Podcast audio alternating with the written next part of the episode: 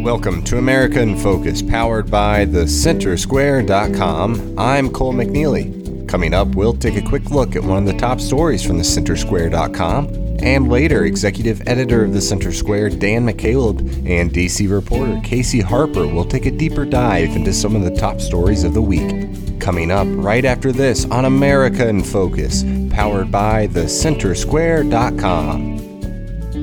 Hi, this is Chris Krug, publisher of The Center Square. Our team produces the nationally read and recognized news stories at the center square dot com, the country's fastest-growing, nonprofit, nonpartisan, state-focused news and information site. We deliver essential information with a taxpayer sensibility through reporting that's easy to understand and easy to share with your friends and family. We know that you need information that allows you to understand what the governor and your local legislators are doing. Get the news that you need to know at the center square dot com. That's the center square dot com, the center square dot com. President Joe Biden is kicking off his second year in office with his highest disapproval rating to date. A new C N B C Change Research poll found fifty-six percent of voters disapprove of Biden's job as president, the worst disapproval rating the president has seen since taking office. The economy and covid nineteen are major factors in voters' sentiments, with sixty percent disapproving of Biden's job in the economy and fifty-five percent disapproving of his work on covid nineteen. Biden had previously seen poor economic numbers but better approval numbers on his handling of the pandemic. To read more about these stories and many others, visit the center square dot com. Now for a closer look, it's Dan McCaleb and Casey Harper. Thank you, Cole, and welcome back to America in Focus, powered by The Center Square. I'm Dan McCaleb, executive editor of the Center Square Newswire service. Joining me again today is Casey Harper, the Center Square's Washington, D C bureau chief. Casey, we're recording this on Friday, January seventh. It is the first America in Focus podcast of twenty twenty-two. Happy New Year, Casey. Happy New Year, Dan. How's it going? It's going going well. I hope twenty twenty-two is better for all of us than twenty twenty-one um, was. We've still got uh, covid nineteen. Imagine that in our third year of the uh, pandemic. Of course, the uh, Omicron vari- variant is uh, reaping its ugly head across the country. But yeah, aren't we? The- we're on three years to flatten the curve. Is that right? that's that's right. The good news is. Um, uh, Omicron is not as uh, um, as serious as other uh, variants of the virus. It's while people are getting it in droves, including uh, many on the Center Square staff, um, it doesn't. Uh, the symptoms aren't uh, near as severe as, as other variants. So that is one good thing. But Casey, as I said, we're recording this on Friday, January seventh, in about an hour, an hour from when we're recording this. Um, the U S Supreme Court is going to hear arguments Uh, uh, on challenges to two of uh, President Biden's vaccine mandates, including right. um, the OSHA uh, mandate on private sector businesses with one hundred or more employees. This is a big day. Very big um, day. But it, it, we don't expect a ruling today from the Supreme Court. Right, but, right. But might get some indication based on their questioning um, of both the federal government and the plaintiffs' attorneys who brought the cases, multiple dozens of cases, challenging um, uh, uh, the president's authority to ha- issue these vaccine mandates. We, we we hope to get some indication anyway. Well, first, why don't you just tell us about um, what the Supreme Court is going to hear? What are the arguments on both sides? Uh, give us a little background. Sure. Yeah, and I I would just echo what you said first that. Uh, Even though there's not going to be a very likely not going to be any kind of ruling today, you do get a good indication of where people are, are leaning, where the justices are leaning based on uh, what kind of questions they ask, how tough the questions they ask are. Um, and that's important also because, you know, these rulings from the Supreme Court are not always a yes or no, good or bad. They're often nuanced. They're often limited. They are sometimes will address half the question and not the other part of the question. And so, you know, it's very possible they could say, uh, well, it's a, it needs to be this, or it needs to be sent back here. Or so it could be a more complex, nuanced answer other, rather than just the mandates are good or the mandates are, are bad. And so you kind of get a sense of where the justices are leaning um, and all that. But um, what what this is kind of a, a good old fashioned uh, the role of federal government uh, Supreme Court case, uh, essentially. You know, as cases uh, rose of COVID, um, the Biden administration has implemented several new federal vaccine mandates. Um, now, Biden has taken a lot of criticism for that because he he explicitly said he didn't want to do that. He wouldn't do that. Um, Jen Psaki, White House press secretary, said um, in the middle of last year that the White House wouldn't do that. And, uh, you know, Democratic House Speaker Nancy Pelosi said that they didn't have the authority to do that. And uh, here we are doing it. So, you know, they've taken some pushback for some of their previous comments. And the, there's not just one big bad federal mandate. So, uh, of course, there is they, the Department of Defense has a mandate for U S uh, service members. So they have to be vaccinated, although there's a legal challenge to that as well that we probably will talk about a little bit later. Um, there was a mandate for healthcare workers that mandate uh, that Biden instituted. There is a mandate uh, for employers or uh, for large businesses. So any employer who has at least one hundred workers um, under one of Biden's mandates is required to ensure that they're vaccinated or face like very, very large fines uh, per day if they refuse. I mean, kind of the kind of fines that could put you out of business if you stand up to it. So, you know, there's a swirl of mandates. Uh, there, there's simultaneously been a swirl of lawsuits from states. And so there's not even one coordinated effort or one single challenger to Biden's mandates. There's several different coalitions of groups and states that have challenged these mandates at different levels.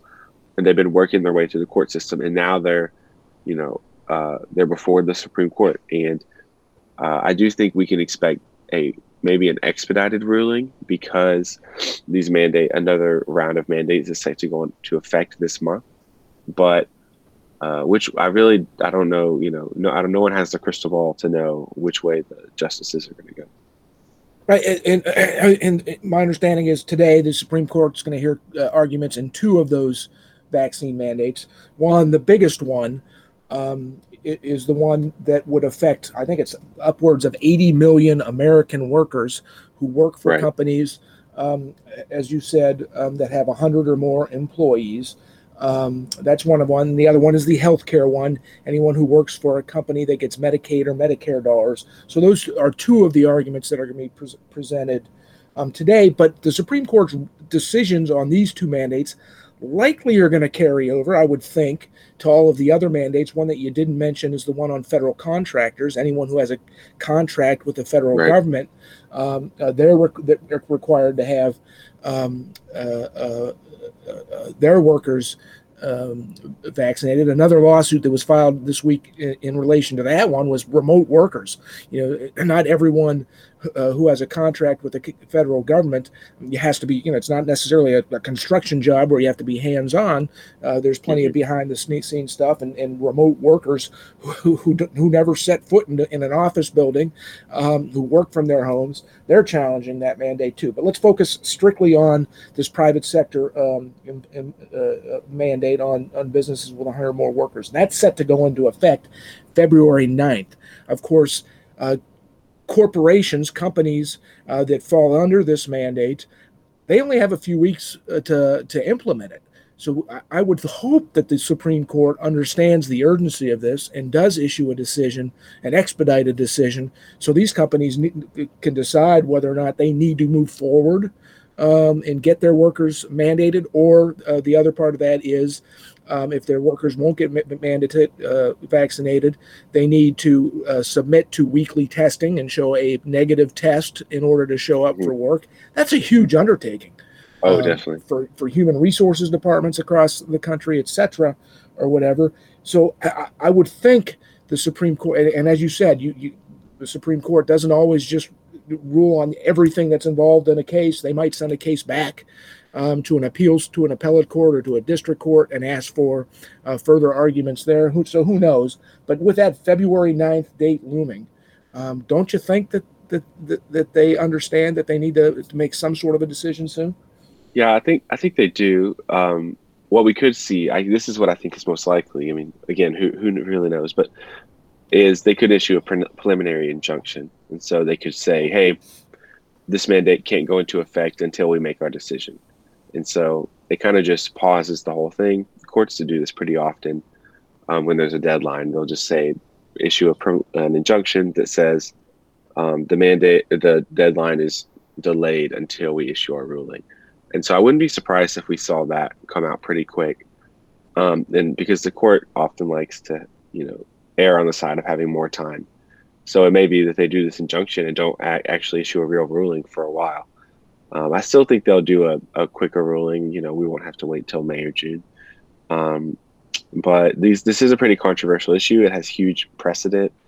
Um, the pandemic, you know, pandemic rights are kind of a, I think one of the leading controversial issues, and the court hasn't really weighed in on them. It's a lot of new territory. The idea of um, individual rights versus the collective health, and so it's a good question. But I think the injunction is a is a very likely next step. Is is and, and, and granted, this is a complex um, topic. Certainly, there, you know, the, the Biden administration and governors across the state have declared public health emergencies um, because of the pandemic. But it's but doesn't this really come down to this, the, the the core issue is, does the executive branch of the federal government, essentially President Joe Biden, have the constitutional authority to issue this, to issue such a, a, a mandate that's so personal that, that, you know, involves individuals' um, healthcare decisions? Mm-hmm. Does the one person, the executive uh, branch of government, have the authority without congressional approval um, to, to issue such a mandate? And of course, we have already known the, the, the U S Senate um, last month, in a vote, rejected this private sector mandate. Right. With a couple of Democrats joining Republicans uh, uh, in in rejecting it. So uh, it, really the constitutional question is, how much power during during a pandemic, during a public health uh, emergency, does the executive branch have? Yeah, that is the question. Um, and, the, you know, the, throughout history, there's always been this question of, during, you know, times of quote unquote emergency, uh, how much does the power of the executive expand? Um, it's kind of the nature of Uh, executive leaders to try to greatly expand their power in times of emergency, but that's what our Constitution is for, to to hold that at bay. Um, and I think there's actually a poll on that bill that I think we'll get to here in a moment. But um, well, go for it. We, uh, yeah, let's let's let's jump. We can go for it. Yeah, I'll go for it. I just wanted to add that it's what's interesting is I think that it's very possible that the Biden administration knows that this is unconstitutional and thinks it was still worth doing, knowing that it will be overturned, because in the interim between this getting between their announcement and this getting to the Supreme Court, probably millions of people have been vaccinated. Um, you Concerned know, about their jobs, just right, exactly, and uh, on the fence about getting it, but decided to get it, worried that they mm-hmm. might lose their jobs because of the president's mandate. Right, and what makes me think that is they, you know, they because they were so clearly saying, or last year, that it wasn't constitutional. And they did the same thing with the eviction moratorium, which is they they basically knew that it wasn't going to stand up to a legal argument, but they, you know, issued it anyway, um, knowing that it would get overturned. And so it's kind of a new, interesting tactic from the Biden administration to do things they know will get tur- overturned by the court, but still wanting the political and maybe just tangible benefits in their mind of doing it. But so that's that's another layer to this. So you might ask yourself, why why would they do this? But Um, this poll that, you know, we wrote up this week, it took took into uh, consideration this very bill in the Senate that you um, explained, Dan, and they basically surveyed Americans and found that fifty-one point one percent of uh, voters support the bill to stop Biden's vaccine mandate for large businesses. About forty percent don't support it, and the rest, there's always that, you know, eight percent who are unsure, don't know what's going on. So. Uh, but yeah, a majority supporting the effort to block Biden's mandates. It's a really big deal. Um, it's obviously a big deal for those senators. It's a big deal for Biden, who is, you know, if, if Biden did something like this, that has majority disapproval, and then the Supreme Court overturns it. Uh, it looks like this story is the number one trending national story on our site right now. You know, there's a lot of interest in this. Um, and then, of course, the all-important independent voters, sixty-two percent or oh, sixty-three percent of surveyed independent voters who had an opinion on the question said that they support the effort to block the mandates as well. So going into twenty twenty-two, an election year, these uh, mandates are going to be a defining issue. And uh, at least for now, the looks like voters are, are not impressed with the mandates.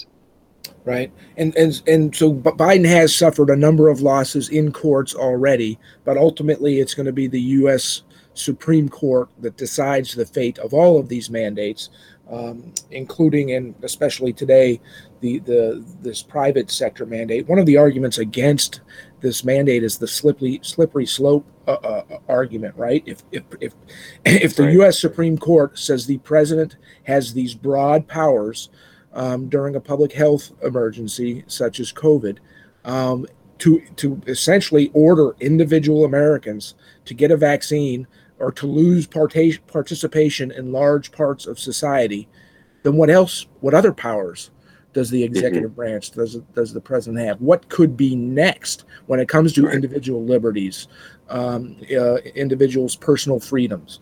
Um, so yeah, t- to say this is a, an historic case uh, and the decision um, uh, is is a major news story is is really sort of underplaying the story because of how significant it is. Yeah, I mean, I think uh, we've seen moments like this in history where the, the Constitution has been tested, uh, where individual the bounds of individual freedom have been kind of examined, and it is a tough question. It's not a simple question either. Obviously, people's lives, you know, people are afraid.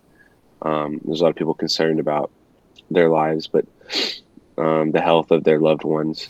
So I, I think uh, this is it, it's reminiscent of, of different major cases that we've seen throughout history, but. Uh, I think you're absolutely right that there's this slippery slope. There is the, the precedent, and if if the executive can require um, vaccination and then redefine what vaccination means, I think that's the other slippery slope. This idea of fully vaccinated. Right. Uh, can uh, additional boosters become part of the definition of fully vaccinated? Can you know? Can you uh, if it then can you do a mask mandate? Um, and make that a federal rule. Just at what point does it stop? Uh, what point does what does fully vaccinated really mean, and who gets to define that? And and, and and and do the goalposts keep moving about mm-hmm. what fully vaccinated means? Right, right now, right. The C D C is saying the fully vaccinated means um, uh, the two shots and a booster, right? And like three months from now, is another booster going to be required? And then three months mm-hmm. after that, or whatever the time frame is, six months, you know, whatever. Um, so is the executive branch essentially going to be able to dictate um, how many shots uh, uh, individual Americans receive uh, over time? Um, so just, just a huge case. And of course, uh, uh, Casey's going to be covering it uh, today. Look for our coverage uh, later today uh, and throughout the weekend at the center square dot com. Sticking along the same topic, but a different uh, vaccine mandate. Um, you mentioned um, earlier that uh, one of the vaccine mandates uh, uh, requires all members of the U S military and including state National Guardsmen um, to be vaccinated against COVID to keep their jobs. Uh, well, the Navy SEALs, a, a number of Navy SEALs filed suit against that mandate, and they they won a lower court uh, ruling er- earlier this week. Tell us about that. Yeah, I mean, we discussed earlier uh, in the podcast how the uh, Department of Defense issued a vaccine mandate. And those uh, basically service members who refuse it are facing discharge. Now, uh, last year or late in December, I guess, uh, Congress passed a measure that forbid the military from issuing dishonorable discharges, um, which are, you know, really tough on, on those who receive them. They they can't get benefits. It's hard often for them to get jobs. Um, you can't own a firearm. Dishonorable discharge is a really Um, serious, serious thing. So this would just be, it would, they could be discharged, but not a dishonorable discharge, but still, um, you know, a lot of, uh, you know, service members have tried to build a career in the military, and especially Navy SEALs. I mean, it's very difficult to become a Navy SEAL. It takes a lot of years of training. Um, those are kind of more the career guys uh, who have spent a lot of years trying to get to where they are. And there's dozens of them now who are facing discharge from being Navy SEALs um, because they refuse to get the vaccine. And there's not very many Navy SEALs. I mean, there's not like tens of thousands of Navy SEALs. I mean, so there's only, you know, we're in the, the hundreds. Um, and well, it's an exclusive group. I mean, the training, very exclusive. To become a Navy SEAL, the, the, my understanding is that just the training process takes years, and it, the, the physical and mental. Um, it's um, very expensive for the yeah. government to train them too. Yes. Yeah. So I'm sorry, go ahead. No, you're right. It's, yeah, it's very expensive for the government to train them. Like you said, it takes a long time. And so you may see, oh, only a few dozen, but a few dozen Navy SEALs is actually a lot in the when when you think about it, because right. these are the, these are the elite of the right. elite when it comes right. to our military members. Mm-hmm. Um, it was the Navy SEALs, remember, that went in and uh, uh, led the operation that got Osama bin Laden. Exactly. Uh, so these these are definitely the top one percent of our military members. Yeah, they're kind of like, you know, like we we are the Navy SEALs of journalism, Dan, like the top one percent. So can you imagine how hard it would be to replace us? Like that is what this is like, what we're talking about here. But um, I don't know how to take that, Casey, but uh, yeah. I think I think I'm going to let it slide. Okay. You know, let, hey, I called you a Navy SEAL. I feel like that's, that's good.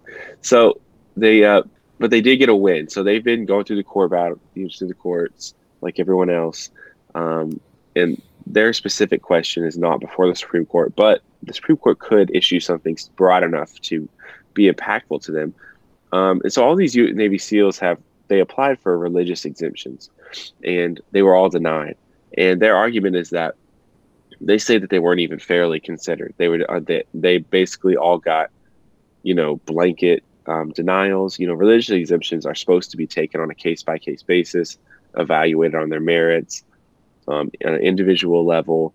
Uh, but they basically, they're saying that they got almost like a form letter denial. They all got the same exact answer, which they say is like evidence that the um, that the Navy didn't even take their request seriously and had no intention of ever even considering it um, in the way that they should. And so this uh, this federal judge issued an injunction, uh, preliminary injunction, like the ones we were talking about early, earlier, that says the Navy can't take any um, actions against them until the case is decided.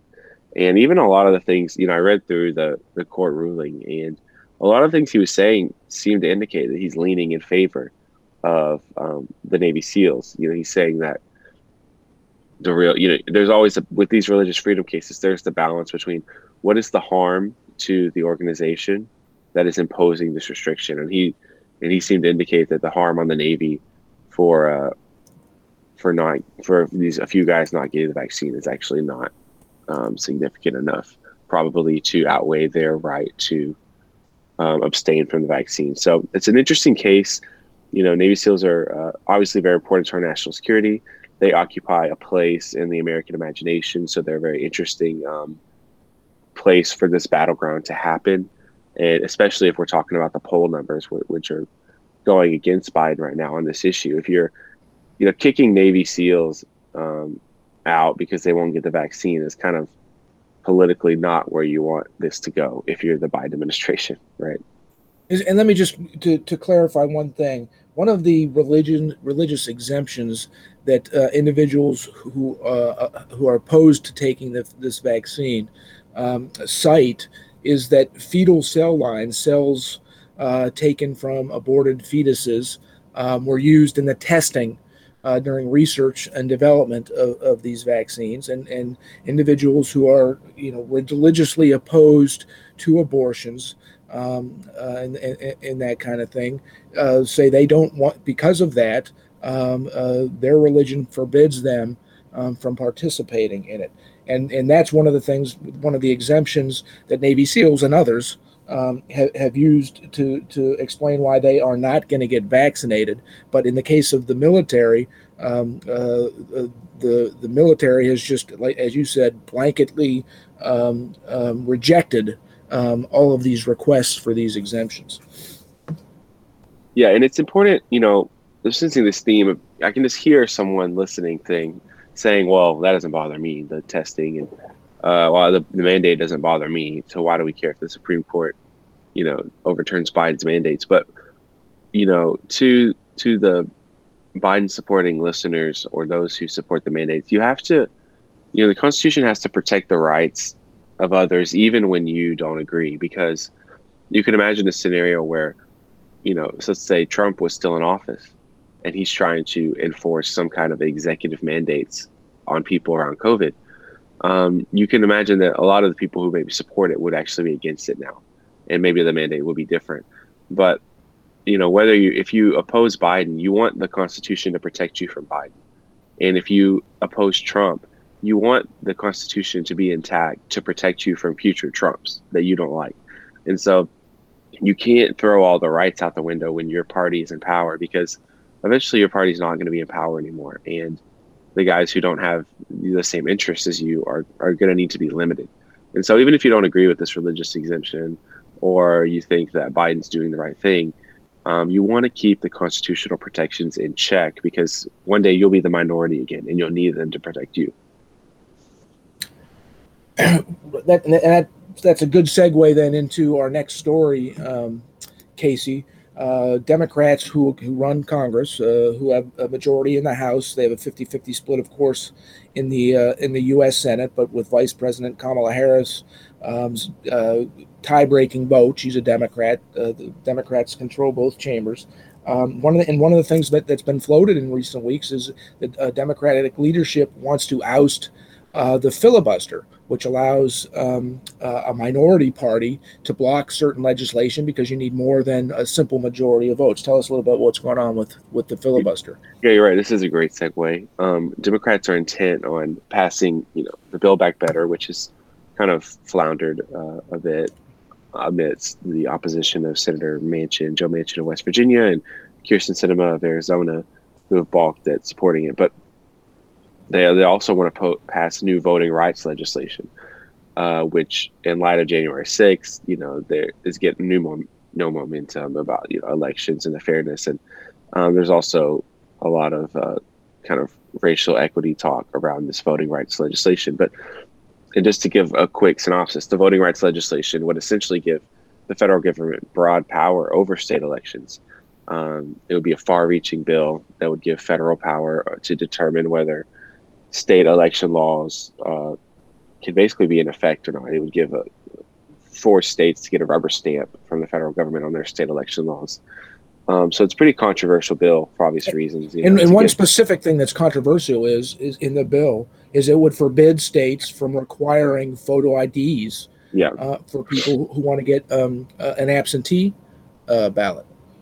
Right, right. And then and any any kind of Uh, left-leaning election law you can imagine would become the new standard nationwide, uh, because these states would have to get approval, and um, the approvals coming out of D C is gonna is gonna have a certain mind about this about these things. But uh, so the Democrats have this agenda they want to get through, um, but they're having trouble, and so uh, Schumer did something very interesting. You know, I can read part of his quote, but he said, "If Republicans continue to block our efforts, the Senate will debate and consider changes to Senate rules on or before January seventeenth, Martin Luther King Day, Martin Luther King Junior Day, to protect the foundation of our democracy, free and fair elections." So you can see he's using this language of race around Martin Luther King Junior and free and fair elections. So this is kind of the messaging they're using.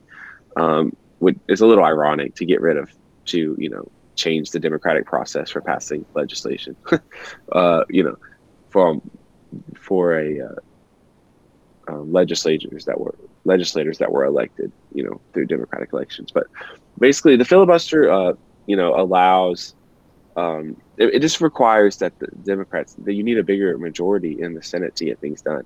And it, and so far, we've been able to not nuke what's called nuke the filibuster, get rid of it totally. Um, but Schumer is threatening to do it now. He'll need support of all Democrats to do that, though, and so far, Manchin has said that he will not support it, which, again, he's holding up kind of the Democratic plan. Uh, and he's just saying that if we're going to do that, we're going to need Republicans on board. He said that, I've heard him say in different interviews, that he doesn't want to do anything to further divide the country. That Democrats, you know, they passed two very large bills last year. Um, it's a very uh, divided time, and he doesn't want to contribute to that. Right. And, and, and of course, you know, uh, ending the filibuster is it, this is not necessarily a new conversation, um, um, but of course, with the Democrats hold power now, if they were to vote um, to end the filibuster, so they could push through Build Back Better, they could push through their voting act, giving the federal government broad powers to dictate how states should run elections, including preventing states from putting photo photo I D laws in place for things like absentee ballots. If while the Democrats are in power now, um, you know, we've got a midterm election in, in November, where it's, you know, it's still months and months away, so who knows? But There's a lot of analysts saying it looks like Republicans are are going to retake control of the House. Uh, the Senate is is more up in the air or whatever, but eventually Republicans are going to retake control. So if the Democrats end uh, the filibuster now, who's to prevent the Republicans from ending the filibuster in the future? And it's just going to be a role reversal of the current situation. Right. And it's the same thing of, you know, you have to protect the rights of the minority because one day you'll be the minority. So if you're really glad that the Senate didn't, you know, build a, this could build a wall on day one uh, of pr- Trump's administration, or that, you know, he didn't you know, shut down every abortion clinic in the country on day one. Uh, that's because the rules of the Senate and, you know, the different balance of powers prevented that kind of thing, prevented the more aggressive uh, partisan action, or at least delays it. And the same is going to be true. You know, there's going to be a Republican majority in the Senate again, maybe, you know, this year and maybe two years from now. Um, And, I, and all the Democrats who are considered, it's just very short-sighted. And I think it'll lead to a lot of uh, back and forth swinging, because as soon as Republicans are back in power, they can just overturn everything easily.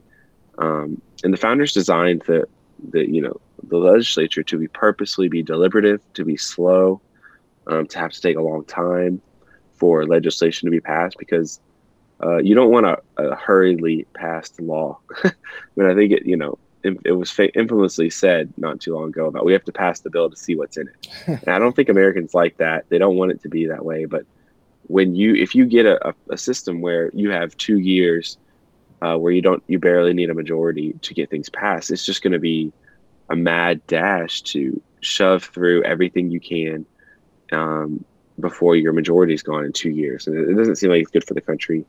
Uh, it's better to have to work across the aisle, even though, as much as people hate the the painful process of congressional debate and negotiation and politics, you know, it was able to happen on the infrastructure bill. They got, you know, a bipartisan agreement on the infrastructure bill, and they got it across the finish line. It took a long time. It was, it took longer than people wanted it to take, but it happened. And so uh, I think that's actually a very uh, timely example of that. This, this does, system does work, even if it could be a little excruciating at times. Well, thank you, Casey. Um, we'll be following this story and more at the center square dot com. We have run out of time uh, this week. I look forward to seeing, in particular, your reporting on uh, today's U S Supreme or, uh, Supreme Court arguments um, over the Biden's vaccine mandates. This has been the America in Focus podcast. We'll talk to you next week.